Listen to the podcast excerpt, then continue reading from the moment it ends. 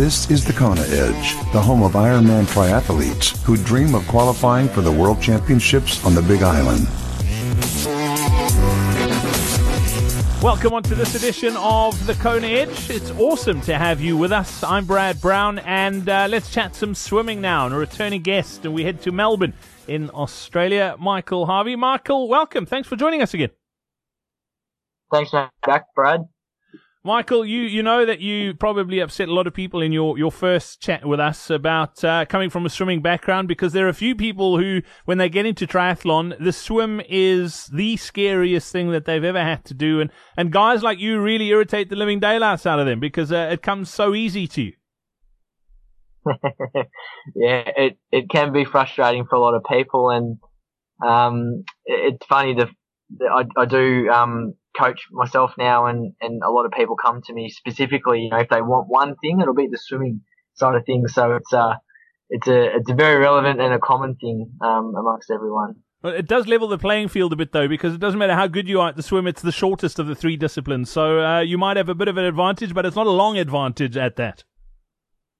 Oh, that's what I, I keep on saying to everyone. I go, you know, you spend four and a half, five, maybe six hours on the bike and, you know, three and a half to five hours running. But yeah, you know, even the, the people at the back of the pack are only swimming less than two hours. So, you know, we need to beef it up. Maybe it needs to be like a six or an eight K swim. I love it. Michael, let's talk about some of the things that you've done from a, swimming perspective. It, it, obviously, I don't want to say it comes easy. You still need to put in the, the hours and, and the hard work in the pool, but, but it's, it's, it's something you enjoy doing. It's something you did growing up what what would you say is some of the things that you do in the water that you feel have given you the biggest gains over your triathlon career? Yeah, good question, Brad. Look, the, the, the, I'll lead out with the the obvious one and probably the elephant in the room for most people. And when I say it to them, they ask me like, you know, what's the one thing? And I say to them, it's just time in the water, you know. And a lot of people, like you said, they get they look at me and they go, oh, you know, you just do it so easy. And yes, it's true. I probably time wise and um, session wise, I don't need to do as much um, as you know the other disciplines. But I also look and I go, well, I did 10 years of swimming where I spent you know 10 days uh, or 10 sessions a week, I should say, um, you know, in the pool. So if you do that time and and you're willing to commit the time, people are willing to get on the bike and do stupid Ks and same with the running, but it's sort of they have this hesitation to get in the water. Um, but I, that's what I'd say is the first one is just get in the water and be consistent in doing it. It's unfortunate because often people want the, the, the, sort of silver bullet, the, the magic wand to make it better. But at the end of the day, it's paying school fees. You've you've got to do the work, and and it boils down to one word again: it's consistency. No, absolutely. You know, it's you know, I say it to people not in a in a, a cocky way. I say, look, if you want to swim like me, then we'll, you need to swim for 25 years. That's how long I've been swimming.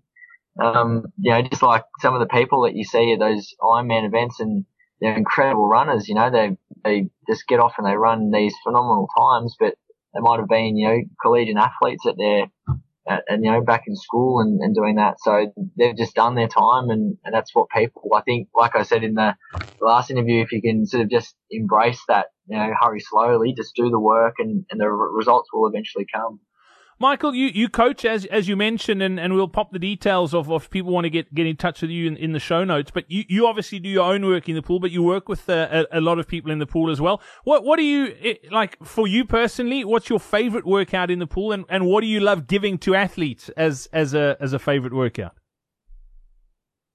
Yeah, I'm I'm a big um big believer in, in keeping it simple. Um, and that, that's my my uh, model across all three, swim, bike, and run. But with the swimming in particular, um, you know, paddles pull buoy.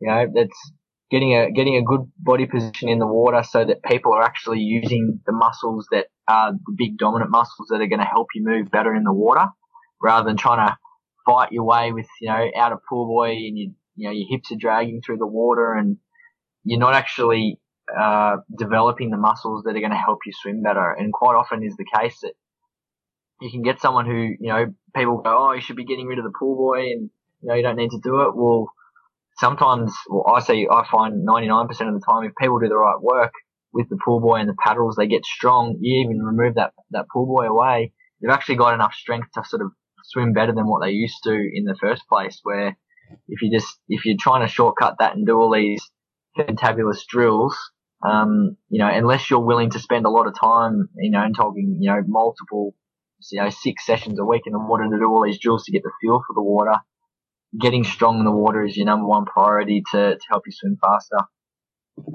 I love that. I, I, I couldn't agree more. I know a lot of people would disagree, but I think that's fantastic. And uh, yeah, we'll let's chat some biking next time round. But uh, thanks for your time once again here on the Kona Edge. Not a problem, Brad. Thank you. We hope you enjoyed this episode of the Kona Edge. If you want to improve your swim, be sure to check out our next free live online swim seminar. Get to thekonaedge.com slash swim seminar to sign up now.